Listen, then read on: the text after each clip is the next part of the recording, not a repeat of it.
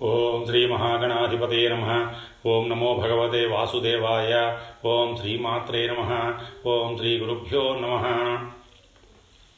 శ్రీదేవి భాగవతం ముప్పైవ భాగం. ప్రహ్లాద చవన సంవాదం. జనమేజయ హిరణ్యకశిపుడి తదనంతరం పాతాళ రాజ్యానికి ప్రహ్లాదుడు పట్టాభిషిక్తుడయ్యాడు. నరసింహస్వామి స్వయంగా జరిపించాడు. జనరంజకంగా పరిపాలన సాగిస్తున్నాడు. భూలోకంలోనూ పాతాళలోకంలోనూ ధర్మం నాలుగు పాదాల నడుస్తోంది. యజ్ఞయాగాది క్రతువులు నిరంతరంగా నిరాటంకంగా సాగుతున్నాయి. ప్రజలంతా భోగభాగ్యాలతో సుఖ సంతోషాలతో విరాజిల్లుతున్నారు. ఇలా ఉండగా ఒకనాడు భృగుపుత్రుడైన శవన మహర్షి నర్మదా నదిలో స్నానానికి దిగాడు. స్నానం చేసి గట్టుకి వస్తుండగా ఒక భయంకర విషసర్పం అతడి కాళ్ళను నోట కరచుకొని పాతాళానికి లాక్కుపోయింది. భయభీతుడైన మునిసత్తముడు విష్ణుమూర్తిని మనసా స్మరించాడు. సర్పం నిర్విషమైపోయింది. నీటిలో మునిగి పాతాళానికి పోతున్న చవనుడికి చీమ కుట్టినట్టయినా లేదు. అక్కడికి వెళ్ళాక సర్పం మునీశ్వరుణ్ణి విడిచిపెట్టింది. చెక్కు చెదరనే చెదరలేదే అని ఆశ్చర్యపోయింది. ఇతడెవరో మహా తపస్విలాగా ఉన్నాడు. శపిస్తాడేమో అని భయపడి తన భార్యలతో పిల్లలతో కలిసి సకలోపచారాలు చేశాడు ఆ సర్పవీరుడు. చవనుడు ప్రసన్నుడయ్యాడు. శపించలేదు సరికదా? కొత్త లోకం కొత్త వాతావరణం ఆనందిస్తూ పాతాళంలో సంచరించాడు. ప్రహ్లాదుడు చూశాడు. ధర్మవత్సరుడు కదా చమనుడిని ఆహ్వానించి అర్ఘ్యపాద్యాలతో అర్చించాడు. గౌరవంగా సముచిత సింహాసనం మీద కూర్చోబెట్టాడు. చవన మహర్షి ఇలా అడుగుతున్నానని మీరు ఏమీ అనుకోవద్దు. మా పాతాళానికి రావడంలో కారణమేమిటి? దేవేంద్రుడు పంపితే వచ్చారా? నిజం చెప్పండి. ఇంద్రుడికి మా దైత్యులంటే తగని ద్వేషం కదా. మా రాజ్యం ఎలా ఉందో చూసి వెడదామని వచ్చారా? ప్రహ్లాద ఇంద్రుడితో నాకు పని ఏమిటి? అతడికి దూతగా రావలసిన అవసరం ఏమిటి? నేను భృగుపుత్రుణ్ణి స్వనేత్రుణ్ణి ధర్మతత్వరుణ్ణి అనవసరంగా నన్ను శంకించకు. నర్మదా పుణ్యతీర్థంలో స్నానం చేస్తుంటే ఒక విషసర్పం పట్టుకొని ఇటు లాక్కు వచ్చింది. విష్ణుమూర్తిని స్మరించాను. విషసర్ప విముక్తుణ్ణి అయ్యాను. అంతలోకి నీ దర్శనమయ్యింది. నువ్వు విష్ణుభక్తుడివి నేను విష్ణుభక్తుడిని. ప్రహ్లాదుడు సంతోషించాడు. భూలోకంలో ఉన్న తీర్థాలను గురించి తెలియచెప్పమని అభ్యర్థించాడు. చవనుడు అన్నాడు కదా హిరణ్య కసిపు నందన మనోవాక్కాయాలను శుద్ధిగా ఉంచుకున్న వారికి అడుగడుగునా తీర్థాలే. మలిన మనస్కులకు గంగానది సైతం పాప పంకిలమే. మనస్సు పాపరహితంగా పరిశుద్ధంగా ఉంటేనే ఏ తీర్థాలైనా పావనాలయ్యేది. గంగా నదికి ఇరువైపులా పొడుగున ఎన్నెన్నో గ్రామాలు ఉన్నాయి నగరాలు ఉన్నాయి అడవుల్లో గిరిజావాసాలు ఉన్నాయి. ఇన్ని జాతుల వారు రోజు ఆ గంగలోనే ముప్పొద్దులా మునుగుతున్నారు. బ్రహ్మ సమానమైన ఆ పవిత్ర జలాన్నే గ్రోలుతున్నారు. అయితేనేమి ఒక్కడంటే ఒక్కడు ముక్తి పొందాడా? విషయాలంపటులు వెళ్ళి ఎంతటి పవిత్ర తీర్థంలో మునిగిన ఫలితం శూన్యం? అన్నింటికీ మనస్సే ముఖ్యం. దాన్ని శుద్ధి చేసుకుంటే అన్నీ శుద్ధి పొందుతాయి. కారణం మన ఏవాత్ర నాణ్యద్రాజన్ విచింతయ. మనఃశుద్ధి ప్రకర్తవ్య. సతతం శుద్ధిమిచ్చత అలా కాకుండా తీర్థయాత్రలకు వెళ్ళి అక్కడ ఆత్మవంచన పరవంచనలు చేస్తే ఆ చుట్టుకునే పాపానికి అంతు ఉండదు. ఇంద్రవారుణం పక్వమైన ఇష్టం కానట్టే దుష్ట స్వభావుడు దివ్యతీర్థంలో కోటిసార్లు మునిగిన పవిత్రుడు కాలేడు. అందుచేత అన్నింటికంటే ముందు మనశుద్ధి ఉండాలి. అది ఉంటేనే ద్రవ్యశుద్ధి సిద్ధిస్తుంది. అటుపైని ఆచారశుద్ధి. ఇవన్నీ ఉన్నవాడికే తీర్థం తీర్థమవుతుంది. లేకపోతే అదొక రేవు మాత్రమే. అక్కడ ఏవేవి ఎంతెంత చేసినా శుద్ధదండుగా నిజానికి వీటన్నింటికన్నా భూతదయ చాలా గొప్పది. అయినా నువ్వు తీర్థాలను గురించి అడిగావు గనక వాటినే చెబుతాను విను. భూలోకంలో లెక్కలేనన్ని తీర్థాలున్నాయి. వాటికేం గాని ఉత్తమోత్తమైన తీర్థరాజం ఒక్కటే ఒక్కటి నైమిషంలో చక్రతీర్థం. దాన్నే పుష్కర తీర్థమని కూడా అంటారు. మిగతా తీర్థాలు ఎంతకంటే జనమేజయ చవనుడు చెప్పేసరికి ప్రహ్లాదుడు సంబరపడ్డాడు. తన రాజ్యంలోని దైత్య ప్రముఖులందరినీ సమాయత్తం చేసి వెంటనే నైమిషానికి బయలుదేరాడు. పుండరీకాక్షుణ్ణి పీతాంబరుణ్ణి దర్శిద్దాం తరిద్దాం రండి రండి అంటూ ప్రయాణమయ్యాడు. నైమిషం చేరుకున్నాడు. చక్రతీర్థంలో చిత్తశుద్ధిగా స్నానం చేశాడు. విమలోదకాలతో విరాజిల్లుతున్న పుణ్య నదీమతల్లి సరస్వతిని సందర్శించాడు. ముమ్మారు మునిగాడు. మనస్సు ప్రసన్నమయ్యింది. యథావిధిగా అనేక దానాలు నిర్వహించాడు. ప్రహ్లాద నరనారాయణ యుద్ధం. ఆ నదీ తీరంలో తండ్రికి తీర్థ విధులను నిర్వర్తించడానికి అనువైన చోటు కోసం అన్వేషించాడు. సమీపంలో ఒక పెద్ద మర్రి చెట్టు కనిపించింది. అక్కడికి చేరుకున్నాడు. కార్యక్రమం ముగించాడు. విశ్రాంతి తీసుకుంటూ పరిశీలనగా చూసేసరికి అక్కడ కొన్ని బాణాలు కనిపించాయి. అవి విభిన్న జాతులవి. అన్నింటికి గ్రద్ద ఈకలు ఉన్నాయి. పదునుతో తెల్లగా తళతళలాడుతున్నాయి. ప్రహ్లాదుడు ఆశ్చర్యపోయాడు. ఇవి ఎవరి బాణాలు చెప్పమా? అనుకున్నాడు. ఇది పరమపావనమైన తీర్థం పరమశాంతమైన ఆశ్రమం. ఇక్కడ ఈ క్రొవ్వాడి నారాచారు ఏమిటి? సాలోచనగా నలువైపులు పరికిస్తున్న ప్రహ్లాదుడికి ఇద్దరు సమవయస్కులైన మునీశ్వరులు ధ్యానమగ్నులై కనిపించారు. కృష్ణాజనధరులు జటాభార సమున్నతులు నరనారాయణులు వారి ముందు రెండు ధనుస్సులు ఉన్నాయి. నరుడి ముందు అజగవము నారాయణుడి ముందు శారంగము వాటితో పాటే అక్షయ తూణీరాలు. వాటిని అలా ఉంచి ఇద్దరు నిశ్చలంగా ధ్యానం చేసుకుంటున్నారు. ప్రహ్లాదుడు చూశాడు. ఇది ధర్మ విరుద్ధంగా కనిపించింది. క్రుద్ధుడయ్యాడు. మునీశ్వరులారా ఏమిటి ఈ దొంగ జపం? ఈ ధనుర్బాణాలు ఏమిటి? ఈ ధ్యానాలు ఏమిటి? ఎవరిని మోసం చేద్దామని? మహావీరులు కాదలుచుకుంటే ధనుర్బాణాలు చేపట్టండి చేపట్టండి. మహాతపస్సులు కాదలిస్తే తావళాలు తిప్పండి. అంతేకాని రెండూ నడిపిస్తామంటే కుదరదు. అది ధర్మ విరుద్ధం సృష్టిలో కనీ విని ఎరగని వింత. కృతయుగంలోనైనా కూడని పని. ఈ కలియుగంలో అసలు కుదరదు. మీరు బ్రాహ్మణులు తపస్సులు చేసుకోవాలే తప్ప ధనుస్సులు చేపట్టకూడదు. జటలను ధరించాలే తప్ప అంబుల పొదులను ధరించకూడదు. అయినా మీ ఇష్టం. ఏదో ఒకటి త్వరగా తెచ్చుకోండి రెండు అంటే మాత్రం ఊరుకోను. ధర్మహాని జరగడానికి వీలు లేదు. ధర్మం పట్ల ఆగ్రహంతో ప్రహ్లాదుడు ఇలా షరతు పెట్టాడు.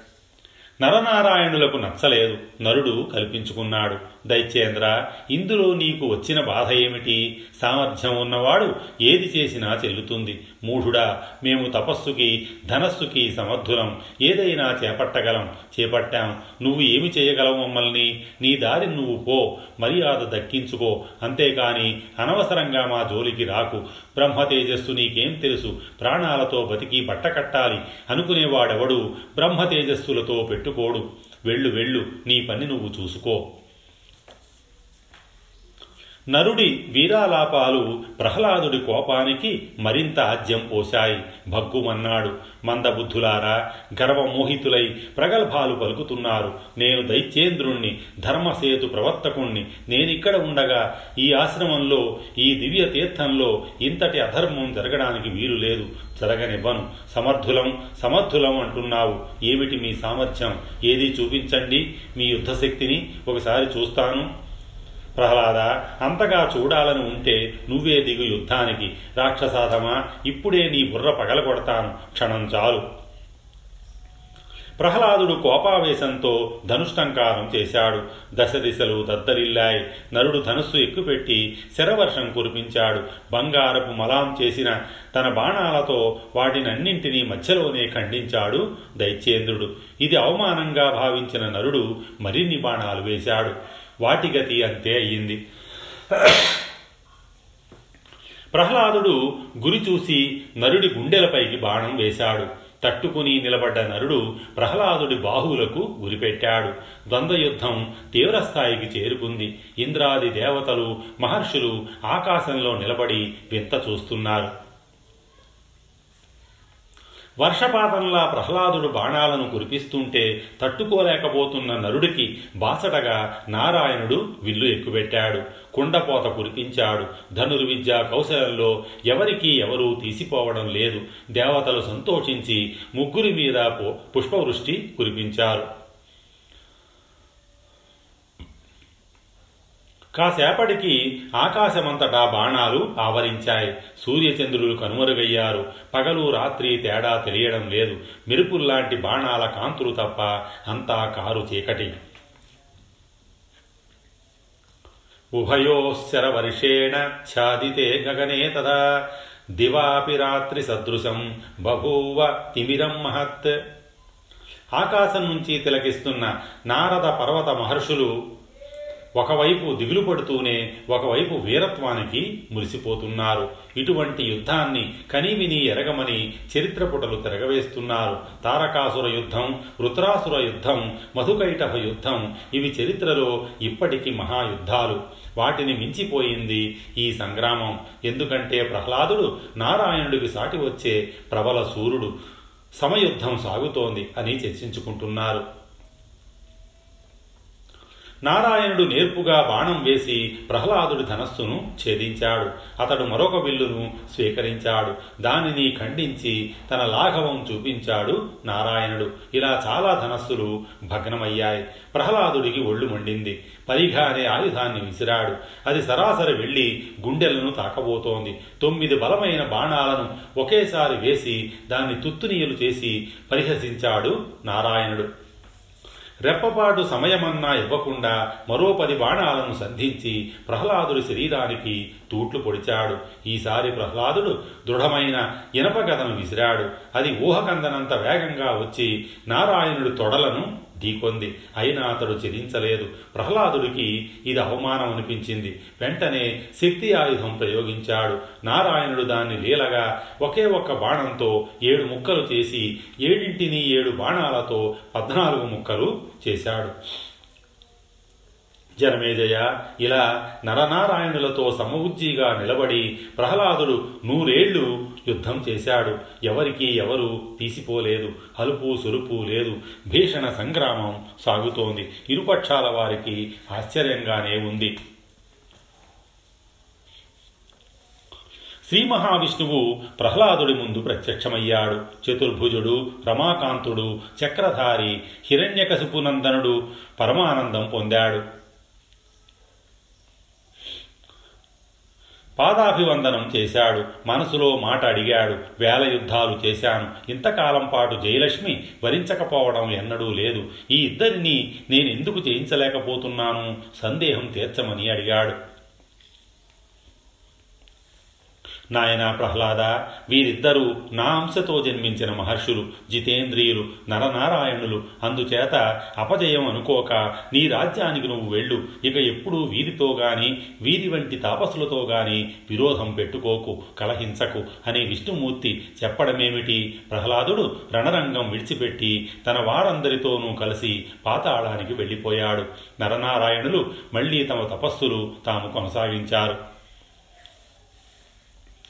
సౌనకాది మహర్షులారా వ్యాసుడు చెప్పగా ఈ కథ విన్న జనమేజయుడికి మౌలికంగా ఒక ధర్మ సందేహం వచ్చింది. సవినయంగా అడిగాడు వ్యాస మహర్షి నరనారాయణులు శాంత స్వభావులు వైష్ణవాంశ సంభూతులు తపోధనులు చక్రతీర్థంలో నివసిస్తున్నవారు సత్వగుణ సంపన్నులు కందమూల ఫలాలే ఆహారంగా జీవిక సాగిస్తున్నవారు ధర్మపుత్రులు సత్యసంధులు ఇన్ని ఉత్తమ గుణాలు ఉండి వీరు యుద్ధానికి ఎలా దిగారు? క్రోధ వివసులు ఎలా కాగలిగారు? పోని తాత్కాలికంగా ఆవేశపడ్డారేమో అనుకుందామంటే నూరేళ్ళు అది దివ్య వర్ష శతం అంటే వెయ్యేళ్ళకు పైగా యుద్ధం చేశారు. చాలా ఆశ్చర్యంగా ఉంది. అటు ప్రహ్లాదుడు అంతే విష్ణుభక్తుడు మహాజ్ఞాని జన్మత దైత్యుడైన స్వభావత దేవత. తీర్థయాత్రకని వచ్చి యుద్ధయాత్రకు దిగాడు.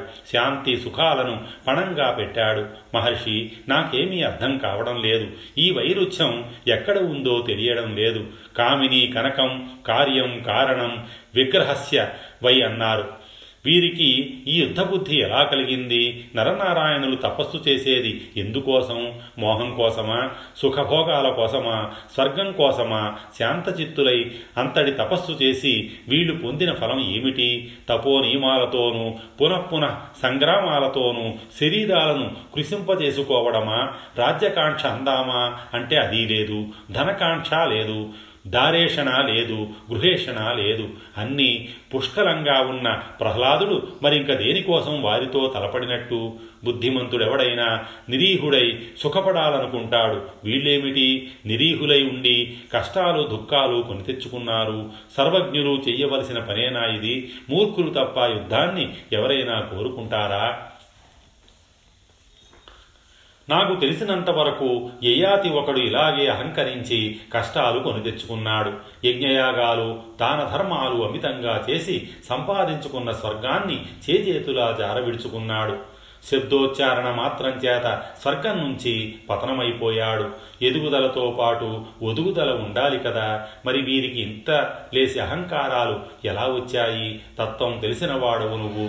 దయచేసి వివరించు. జనమేజయ ఇంతకు ముందే చెప్పాను. అది నీ మనస్సుకి పట్టినట్టు లేదు. పోనీలే మళ్ళీ చెబుతున్నాను. శ్రద్ధగా ఆలకించు. ఈ సృష్టికి మూలహేతువే అహంకారం. అది త్రిగుణాత్మకంగా ఉంటుంది. కారణం లేనిదే కార్యం లేదు. కారణ గుణాలు కార్యానికి సంక్రమిస్తాయి. అందుచేత ఈ సృష్టిలో భాగమైన దేహధారికి ఎంతటి వాడికైనా అహంకారం తప్పదు. మహర్షులంటావేమిటి? త్రిమూర్తులకే ఇది తప్పదు. అయితే సాత్వికాహంకారం వల్ల తపస్సు దానము ధర్మము యజ్ఞము యాగము ఇటువంటివి సంభవిస్తాయి. రాజసాహంకారం వల్ల కూడా ఇవే ప్రభవిస్తాయి. ఫలితాలలో తేడా ఉంటుంది. దానికేమి అది అలా ఉండని తామసహంకారం వల్ల కలహాలు కయ్యాలు ఆవిర్భవిస్తాయి. ఇంతకీ నువ్వు తెలుసుకోవలసింది ఏమిటంటే ఏదో ఒక అహంకారం లేకుండా ఏ పని జరగదు. అది శుభమైన అశుభమైన అహంకారజన్యమే. అహంకారాన్ని మించిన బంధకారణం మరొకటి లేదు ఈ సృష్టిలో. అది కారణంగా ఏర్పడిన విశ్వంలో అది లేని చోటు ఎక్కడ ఉంటుంది ఎలా ఉంటుంది? దేవ మానవ తిరియజ్ఞాతులన్నింటి పుట్టుక అహంకారంతోనే మళ్ళీ పుట్టడం మళ్ళీ గిట్టడం. ఇదొక కర్మబంధం. రథచక్రంలా తిరుగుతూ ఉంటుంది. విష్ణుమూర్తి ఎన్ని జన్మలు ఎత్తాడో ఏ ఏ జన్మలు ఎత్తాడో ఎవడైనా లెక్కబెట్టి చెప్పగలడా? వాటిలో జాతిరీత్యా ఏవి ఉత్తమాలో ఏవి నీచాలో గ్రహించగలమా? చేప జన్మ ఎత్తాడు. తావేలు జన్మ ఎత్తాడు పందిగా జన్మించాడు నరసింహుడిగా అవస్థపడ్డాడు వామనుడై చెయ్యి సాచాడు. యుగ యుగాలుగా జగన్నాథుడి దురవస్థ ఇది. కర్మబంధంలో ఇరుక్కొని భృగు మహర్షి శాపం వల్ల ఈ ఏడవ మన్వంతరంలో విష్ణుమూర్తి ఎత్తిన అవతారాలు అసంఖ్యాకం. పరాశరాత్మజ. భృగు మహర్షి శపించడమేమిటి? విష్ణుమూర్తి ఏమి అపరాధం చేశాడు? భృగువుకి కోపం ఎందుకు వచ్చింది? ఏమని శపించాడు. ఇది చాలా విడ్డూరంగా ఉంది. తెలియజెప్పవా? స్వస్తి. శ్రీ ఉమామహేశ్వర పరబ్రహ్మార్పణమస్తు.